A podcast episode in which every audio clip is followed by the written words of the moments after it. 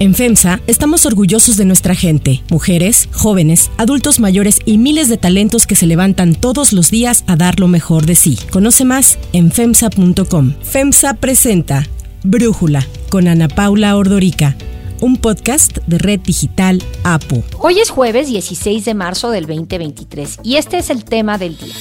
La Comisión Nacional Bancaria y de Valores asegura que en México hay un sistema bancario sano y capitalizado. Esto tras el nerviosismo por el colapso del Silicon Valley Bank.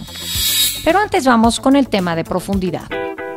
Usted aquí, frente a nosotros, frente al país, se compromete a que su gobierno, su partido, su movimiento no impulsarán leyes que permitan acosar judicialmente a periodistas y perseguir a personas que no piensan como usted. Esta es la voz de la analista y politóloga Denise Dresser en la conferencia mañanera, en donde le pidió al presidente Andrés Manuel López Obrador que se comprometiera a que su gobierno no perseguiría a periodistas. Esto fue hace tres años. De entonces a la fecha, hemos escuchado al presidente atacar a varios periodistas y a quienes no piensan como él, entre ellos a la propia Denise Dresser. Ahora, el pasado 6 de marzo, en su columna del periódico Reforma, Dresser dio a conocer que presentó una solicitud de amparo en contra de los ataques que ha recibido del presidente. El amparo lo presentó en septiembre del 2022 porque ella personalmente ha sido descalificada y denostada al menos 87 veces desde la presidencia de la República. Denise Dresser es una de los muchos comunicadores, analistas, personajes que el presidente López Obrador ha señalado de ser sus adversarios. Durante su gobierno, el presidente ha descalificado a toda aquella persona o grupo que critique, investigue, documente o cuestione su política de gobierno. Tal es el caso de los ambientalistas de Selva del Tren, quienes han denunciado la destrucción de la selva por las obras para el tren Maya. Los activistas pidieron dialogar con el presidente. Se les otorgó una cita que fue cancelada a la mera hora. Así lo platicó Arturo Islas, uno de los integrantes del grupo. Para mí, el tren Maya transgredió otro nivel de conversación. Lanzar desde el poder del Estado una negativa al diálogo a un grupo de 10 ciudadanos es terrible y es violento. El presidente López Obrador aseguró que no confiaba en ellos. Querían que recibiéramos a ambientalistas reales o supuestos también, que no sabemos y que incluso tenemos eh, ciertas dudas sobre su actuación. No solo son los ambientalistas, el abogado defensor de los derechos humanos en Tamaulipas, Raimundo Ramos, denunció a elementos del ejército por presunto uso excesivo de la fuerza y actuaciones extrajudiciales en la frontera. Durante una entrevista aseguró que su teléfono estaba intervenido. Le recuerdo que mi teléfono está siendo espiado por Pegasus por parte del ejército mexicano. Pudiera hacer eso lo que esté interfiriendo. En un comunicado, el colectivo Seguridad sin Guerra dio a conocer una investigación en la que confirmaron el espionaje al abogado. La respuesta del presidente fue que en su gobierno no se espía, que se hacen trabajos de inteligencia. El informe anual de Reporteros sin Fronteras de diciembre del año pasado destaca a México como un lugar peligroso para ejercer el periodismo, a pesar de no ser un territorio en guerra. Casi la mitad de los 57 periodistas asesinados hasta el 1 de diciembre trabajaban en América Latina. Con 11 muertos, México lidera por cuarto año consecutivo la triste clasificación, incluso por encima de Ucrania que está en guerra. En diciembre del 2022, el periodista Ciro Gómez Leiva sufrió un atentado en su auto cuando circulaba rumbo a su casa. Salió ileso gracias al blindaje de su camioneta. Hasta hoy no se sabe cuál fue el móvil, a pesar de que ya hay 12 detenidos. Así lo narró en su noticiero de radio. Me di cuenta que el coche que estaba delante de mí iba muy lento y en ese momento escuché pues creo que dos disparos, quizá fueron más, disparos seco, y volteo y veo a una persona disparándome desde una motocicleta. Después del atentado, más de 170 periodistas mexicanos le exigieron al presidente Andrés Manuel López Obrador que detuviera la crítica en su contra. En su conferencia mañanera primero lamentó lo sucedido, sin embargo, deslizó otra tesis. Por eso cuando plantean lo de Ciro, de que pudo ser un eh, autoatentado, no porque él se lo haya este, fabricado, sino porque alguien lo hizo para afectarnos a nosotros, no lo descarto.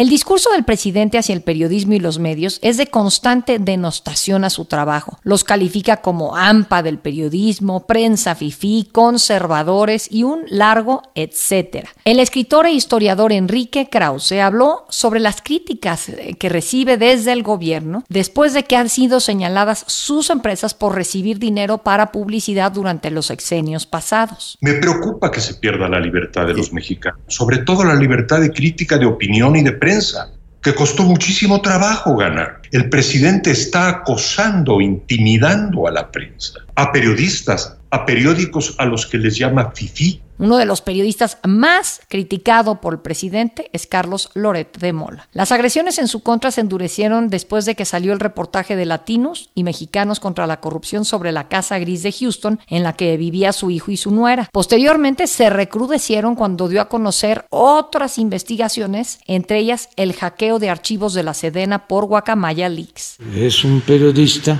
golpeador, corrupto, mercenario, sin principios y sin ideales. Así habló Carlos Loret de estas agresiones en su contra por el reportaje de la Casa Gris. Esta semana, desde Palacio Nacional, un día y al día siguiente y al otro también, Andrés Manuel López Obrador fue escalando en injurias. Iba sumando calumnias e insultos contra los periodistas que presentamos el reportaje sobre las casas en las que vive su hijo José Ramón en Houston. Semana tras semana, López Obrador señala a la prensa y a los medios de atacarlo. Se excusa diciendo que lo hace para prevenir a la población. Las mentiras en los medios, pero lo tenemos que hacer para continuar concientizando y previniendo a la población de los ataques en medios de información. Tiene además cada miércoles una sección en su conferencia mañanera, el quién es quién de las mentiras, que dice implementar para combatir las noticias falsas, pero más bien le sirve como otra forma de atacar a los medios a través de Elizabeth García Vilchis, la encargada de la sección. Opositores y periodistas contrarios a este gobierno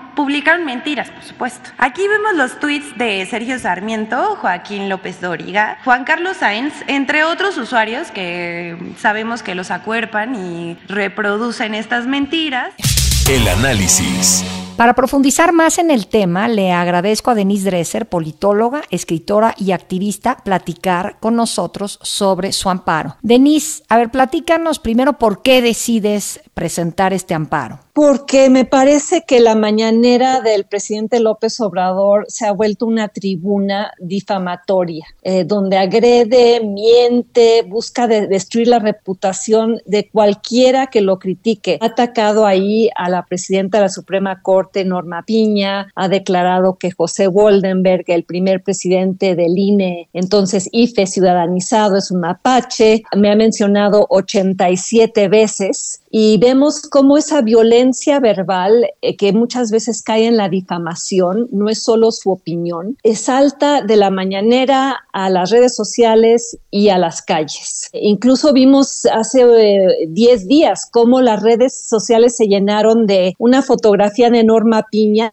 con un meme que decía el problema y luego abajo la fotografía de una bala que decía la solución. Eh, me parece que la mañanera se ha vuelto un ejercicio de degradación. Ya no es eso que se prometió en un momento que iba a ser el diálogo circular, la rendición de cuentas, la transparencia en el ejercicio del poder. Al contrario, se ha vuelto un lugar desde donde se producen asesinatos verbales, se busca la descalificación sistemática y el presidente abusa y porque abusa y está violando mis derechos y los de todos, derecho a recibir información sin sesgos, derecho a la libertad de expresión sin que haya un efecto inhibidor. Por eso decidí ampararme ante el Poder Judicial de la Federación. ¿Y qué es lo que ha pasado? Tú la presentaste esta denuncia en septiembre del 2022. ¿Cómo ha evolucionado? Pues fui apoyada por dos abogadas fantásticas del equipo del Consejo Nacional de Litigio Estratégico. Metimos el amparo, como dices, en septiembre y apenas uh, hace un par de semanas recibimos la respuesta y la respuesta es absolutamente ridícula. La jueza, para empezar, desapareció. Pidió licencia médica y luego contra licencia médica y finalmente la secretaria en funciones, o sea, la segunda de a bordo, emitió una sentencia en la cual dice que el presidente está expresando su opinión de manera libre, cuando lo que dice muchas veces no son opiniones, es difamatorio. En mi caso ha dicho que soy agente de un gobierno extranjero, que soy espía. Eso no es una opinión, eso es una clara difamación. La sentencia también decía que no tenía derecho a ampararme, que porque las mañaneras no constituyen un acto de autoridad.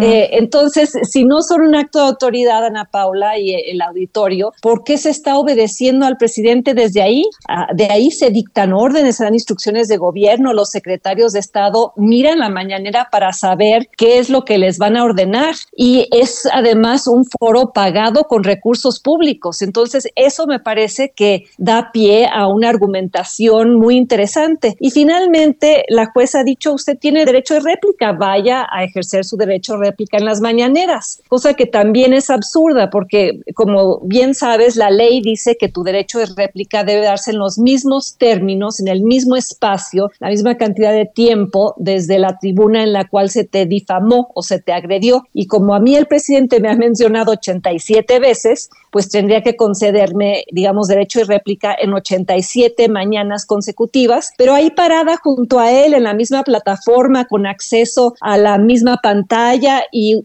usar la misma cantidad de minutos que se ha referido a mí para eh, presentar mis contraargumentos eh, con respecto a sus injurias. Y yo creo que tú y yo y el auditorio sabemos que eso nunca va a suceder. Sí, totalmente. ¿Qué sigue entonces, Denise? Aquí quiero hacer este paréntesis eh, de que antes tú ya habías sufrido eh, en una marcha de los colectivos de madres buscadoras en contra de la militarización en el Zócalo, te agredieron y esto lo comento porque pues como bien dices, lo que sucede en la mañanera no se queda en la mañanera, tiene efectos en la calle, desgraciadamente, porque mucha gente lo escucha al presidente y le cree. Por supuesto, él al llamarme como me llama, al difamarme como me difama, está eh, colocando una especie de tiro al blanco en mi espalda, está dando permiso para agredir. De hecho, está dando una especie de instrucción a quienes les lo siguen y lo siguen sin chistar, que se me debe agredir.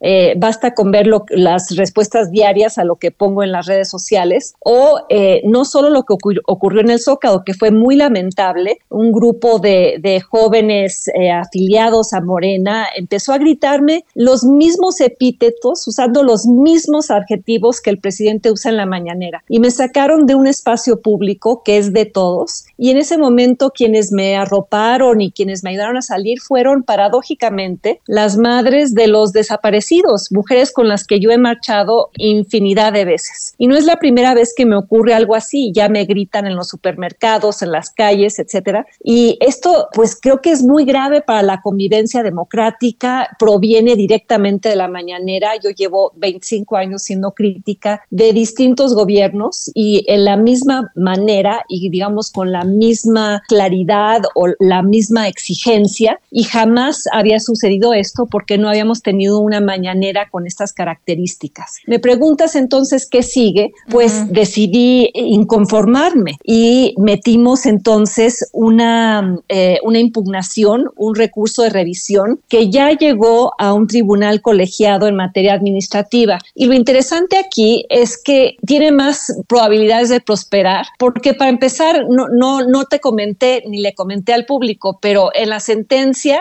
que me dictan, me aplican parte del plan B de la reforma electoral, ah, sí. esa parte del plan B que, es la nueva ley de, general de comunicación social, esa que apenas fue publicada ahora el 22 de febrero. Se me aplicaron retroactivamente una ley que se acaba de, de aprobar y esa ley, como tú sabes y el público sabe, está siendo impugnada ahora en la Suprema Corte porque esa ley le da permiso al presidente de decir lo que quiera cuando quiera y que eso no, no sea considerado ni propaganda ni campaña, contrario a lo que dicta la Constitución que le, coloca límites a los servidores públicos en cuanto a su ejercicio de la libertad de expresión. No pueden difamar, no pueden agredir, no pueden usar fotos ni símbolos y tienen que proveer información veraz y sin sesgos y como sabemos eso no es lo que ocurre en la mañanera. Denise Dresser, eh, pues esta batalla de alguna forma, y así tú lo has dicho, la estás dando evidentemente por lo que has sufrido tú, pero también pensando en, en lo que está generando esto en materia de libertad de expresión, de difamación para muchas otras personas. Muchísimas gracias por platicarnos sobre lo que está pasando y eh, por darnos tu análisis. No, gracias por el espacio. Y sí quisiera reiterar que esto lo estoy, estoy, haciendo a mi nombre, pero es en protección de los derechos de todos los que han sido difamados en la mañanera con la esperanza de sentar un precedente y algún tipo de protección legal y que el Poder Judicial se pronuncie sobre lo que me parece claramente un abuso de poder del presidente. O sea, el tema, digamos, que me atañe, pero me trasciende. Muchísimas gracias, Denise. Si te gusta escuchar Brújula, te invitamos a que te suscribas en tu aplicación favorita o que descargues la aplicación Apo Digital. Es totalmente gratis y si te suscribes será más fácil para ti escucharnos. Además, nos puedes dejar un comentario o calificar el podcast para que sigamos creciendo y mejorando para ti. Hay otra noticia para tomar en cuenta. 1. Nerviosismo bancario.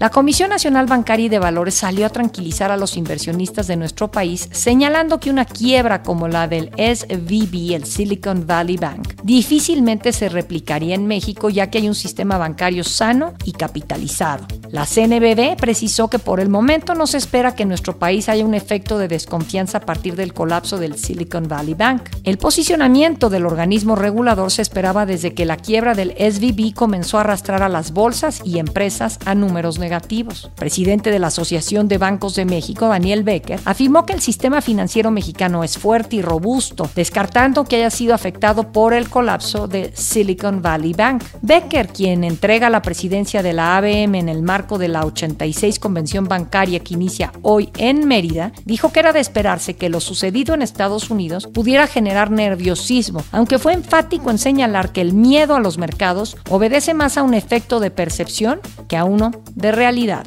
Las declaraciones de la CNBB y la ABM llegan pese a que las acciones de los principales bancos han sufrido fuertes caídas en la bolsa en los últimos días, golpeadas por los casos del SVB y Signature Bank y a la que ahora se suma Credit Suisse. Y es que ayer el banco suizo vivió un día negro al registrar su mayor caída bursátil. En la bolsa de valores de Zurich, en donde cotiza, sus acciones llegaron a perder un 30% del valor, para luego recuperarse ligeramente y cerrar con una caída del 24%. Sus acciones llegaron a un nivel nunca antes visto, por debajo de los dos francos suizos por acción, algo que no había ocurrido en sus 167 años de historia.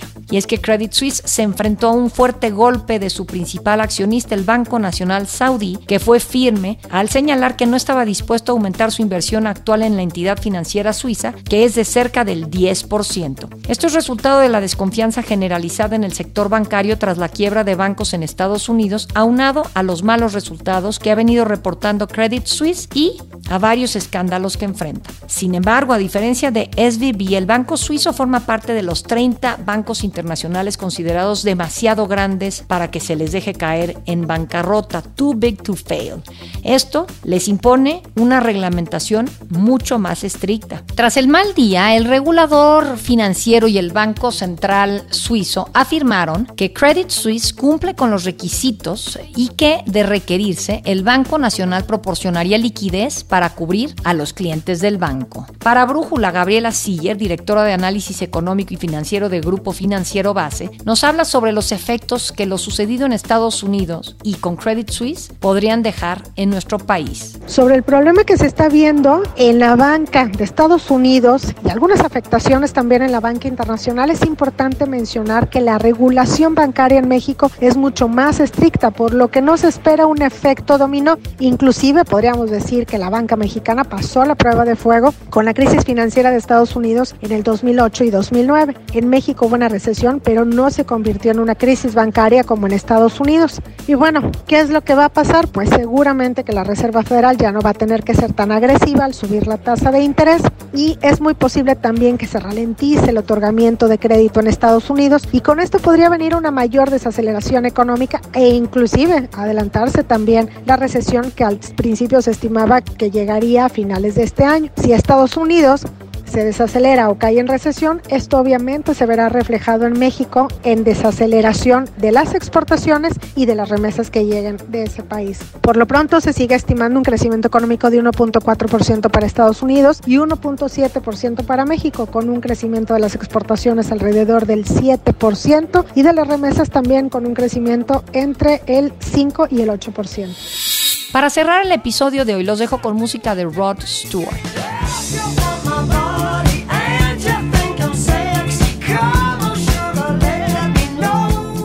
La Feria de San Marcos recibirá al cantante británico Rod Stewart el próximo 23 de abril. La estrella de rock fue vocalista en las bandas de The Jeff Beck Group y Faces. Como solista ha tenido una exitosa y extensa carrera con 120 millones de discos vendidos. Rod Stewart quiso ser jugador profesional de fútbol, pero al no recibir ninguna oferta, decidió mejor dedicarse a la música. Fue invitado a actuar en Doha para el Mundial de Qatar, pero rechazó la oferta de más de un millón de dólares por motivos éticos. Al no estar de acuerdo con la violación de los derechos humanos del Estado catarí.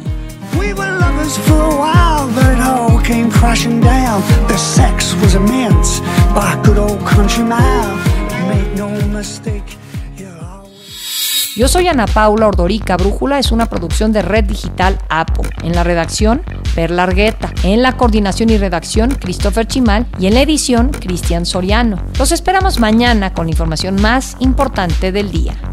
Oxo, Farmacias ISA, Cruz Verde, Oxo Gas, Coca-Cola FEMSA, Invera, Torrey y PTM son algunas de las muchas empresas que crean más de 245 mil empleos tan solo en México y generan valor como parte de FEMSA. FEMSA presentó Brújula con Ana Paula Ordorica, un podcast de Red Digital APO.